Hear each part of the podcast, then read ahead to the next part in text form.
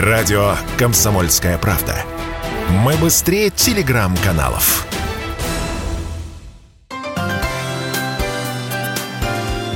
Добрые подкасты от открытых НКО. Пишу просто о жизни своей. Как кот себя ведет, как дочка учится, что на работе происходит, какая погода, куда ездила в отпуск. Бабушке все интересно.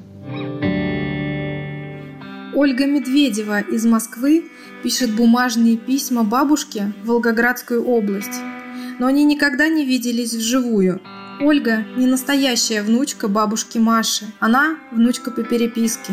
Живет Мария Ивановна Шпадарук в доме-интернате для престарелых и инвалидов Волгоградской области, а Ольга в Москве. Почти 4 года назад она стала волонтером фонда «Старость в радость» и присоединилась к проекту, суть которого в переписке с одинокими людьми, находящимися в домах-интернатах. История Ольги и Марии Ивановны доказывает, что родными людей делает не одна кровь. Ожиданий от переписки не было никаких, потому что для меня это был новый опыт. И как любая новая ситуация, ты просто не знаешь, что от нее ждать, и представлять даже нечего. В фонде заранее предупреждают о том, что, возможно, ответа не будет, поскольку жизнь у людей с другой стороны почтового конверта мало насыщена событиями, и некоторые просто стесняются писать или не хотят писать, и не о чем им писать по большому счету. Поэтому ожиданий каких-то писем на 3 страницы не было. Но бабушка неожиданно ответила. И, в общем-то, мы с ней очень хорошо даже начали переписываться. То есть я ей описывала свою жизнь, если там какие-то интересные моменты у меня были, про детей писала. Но она мне, в свою очередь, рассказывала про свою жизнь нелегкую. Уже практически родными людьми стали.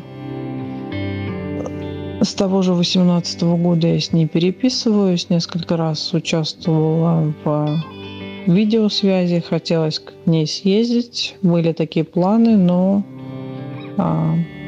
всем известный коронавирус эти планы нарушил. ДПИ закрыли для посещений. И, в общем, так я и не попала к ней. Бабушка моя, баба Маша. В этом году ей исполняется 90 лет.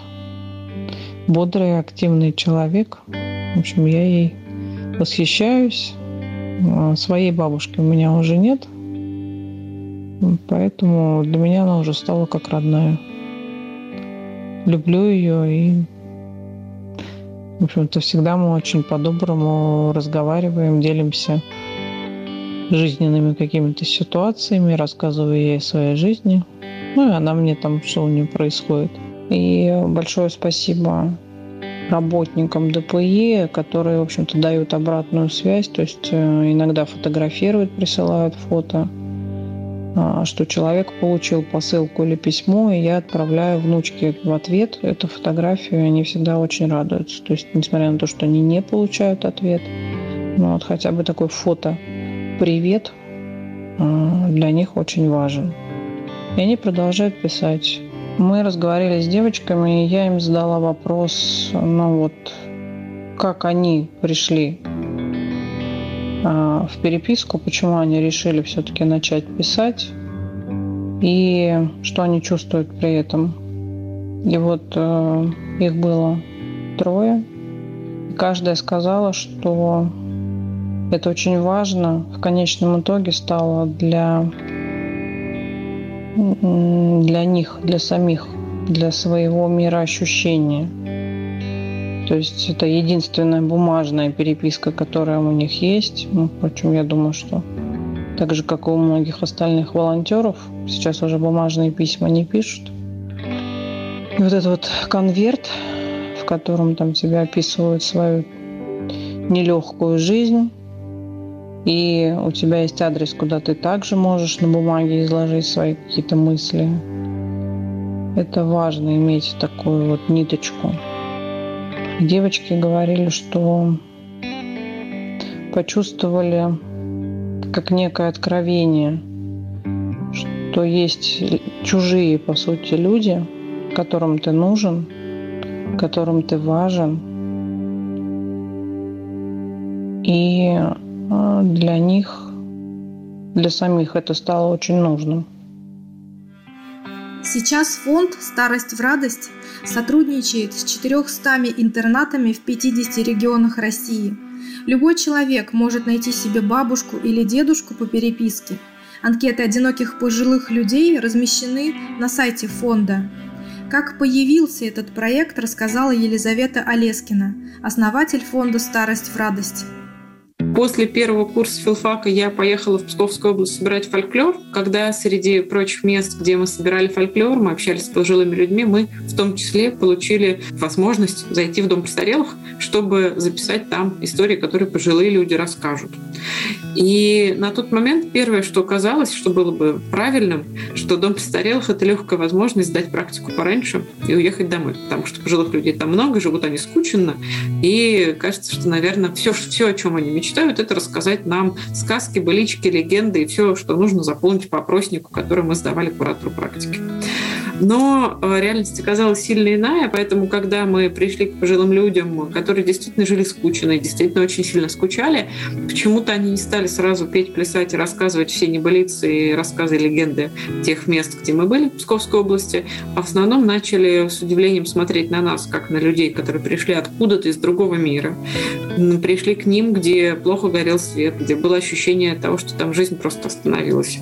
Я помню, что когда пожилые люди стали брать меня за руку, просить просто посидеть рядом, спрашивали, можно ли меня обнять, можно ли поговорить со мной. У меня было странное ощущение того, что что-то идет не так. Эти люди, очень многие из них тогда еще помнили войну, а многие воевали. Благодаря им мы обязаны тому, что мы можем жить спокойно, можем жить и не думать о куске хлеба настолько, насколько это было в те времена, когда они в буквальном смысле голодали. И эти люди сейчас говорят о том, что они лишние, что они мешают, что они здесь просто доживают, потому что и так они явно уже свое время у них вышло, они занимают чужое место. Это было настолько странно и настолько не укладывалось в голове, что, естественно, первая реакция была, как у всех, расплакаться, потому что еще можно делать в любой непонятной ситуации, а дальше пытаться понять, как сделать так, чтобы они не сидели в позе каких-то провинившихся, виноватых, что они живые, и с извинением выпрашивающих возможность пообщаться и подержать за руку. Это было ужасно. Мы, естественно, там с ними были до вечера, общались, слушали, записывали. Я помню, что больше всего записала рецептов, как делать колбасу. Там и вопрос, что делали в празднике. Незамедлительно был ответ: колбасу делали. Честно, без них не знала, как ее делают, но не практикую искусство. И когда мы вышли оттуда чуть-чуть ошеломленные, мы с девчонками, с ребятами, студентами шли и думали, что можно сделать. И, безусловно, решили через пару дней прийти к ним. Хотя бы у кого-то из ребят была гитара, попеть песни, пообщаться. Помню, что по дороге мы пытались придумать, какие вообще песни поют в то время. Был ли тогда уже Цой известен, если они родились примерно в 20-е годы? Нет, наверное, нет. Кто-то, наверное, постарше. Вспомнили «Катюшу», это спасло. Потом стали вспоминать песни из старых фильмов и, в общем-то, наскребли нормальный репертуар. Другое дело, что никто из нас не умел петь, что тоже было само по себе прекрасно. Поэтому, когда мы пришли к ним уже с некоторым концертом, если можно назвать концертом, мы пели настолько кошачьими голосами, что пожилые люди начали очень сильно за нас переживать, подпевать и пытаться загладить неловкость. По дороге мы зашли в сельпо, в сельский магазин, уж не знаю, чего там было больше, каких-то остатков промтоваров, либо печенье непонятного срока годности, но тем не менее мы купили там, насколько у нас тогда было денег, каких-то свежих относительно печений, плюшек, и пришли с этим, чтобы не приходить с пустыми руками. И я помню, что первым удивлением было то, что вроде как это мы тут пришли, хорошие, облагодетельствовать, а в итоге из всех комнат, из всех палат к нам выходили пожилые люди, одна несла клюкву из деревни, потому что сказала: какие вы бледненькие, зелененькие, вот возьмите клюкву, мне только прислали. Другая из-под подушки достала кулек конфет и сказала: вот я Очень их люблю, угощайтесь. И я помню, что мы сначала уныло голосили эти наши песни, а потом очень быстро пожилые люди сели с нами просто в обнимку, стали болтать, разговаривать. И когда мы все вышли, все спросили, ну что, когда теперь в следующий раз пойдем? Ну, как бы меня дядя Вася ждет, а меня Надежда Александровна. Ну вот. И это было настолько естественно, что вот то, что сейчас говорят, там, я не знаю, я волонтер, I'm volunteer. Ну, мне кажется, что меньше пафоса, больше дела, и все получится. Если вы начнете дружить с пожилыми людьми, вы очень быстро станете для них единственными, уникальными и, наверное, самыми важными. Ну вот. После этого мы вернулись, и стало понятно, что это надолго. Вот. И что, когда мы уезжаем, нам хочется сделать так, чтобы люди не чувствовали себя совершенно одинокими. Поэтому мы придумали все, что мы тогда могли. Денег, не то что денег, времени, денег, ничего у нас не было. Но мы придумали, что мы будем с ними переписываться, и что те пожилые люди, которые согласятся получать письма, станут нашими как бы бабушками, мы станем их внуками, и благодаря переписке сможем не так сильно тосковать друг по другу, потому что надо признать, что мы тоже грустили без там, тех пожилых людей, с кем реально сдружились, это стали как бабушки. И тогда мы потихоньку стали спрашивать у других моих однокурсников, одногруппников, кто еще хочет стать внуком по переписке. Вот у нас есть бабушки по переписке. Ну вот. И потихоньку люди стали откликаться, и очень быстро все желающие, кто хотел получать письма в этих конкретных псковских домах престарелых, были пристроены. Подкасты открытых НКО – это истории о том, как наши герои создают благотворительность в России. Добрые подкасты от открытых НКО.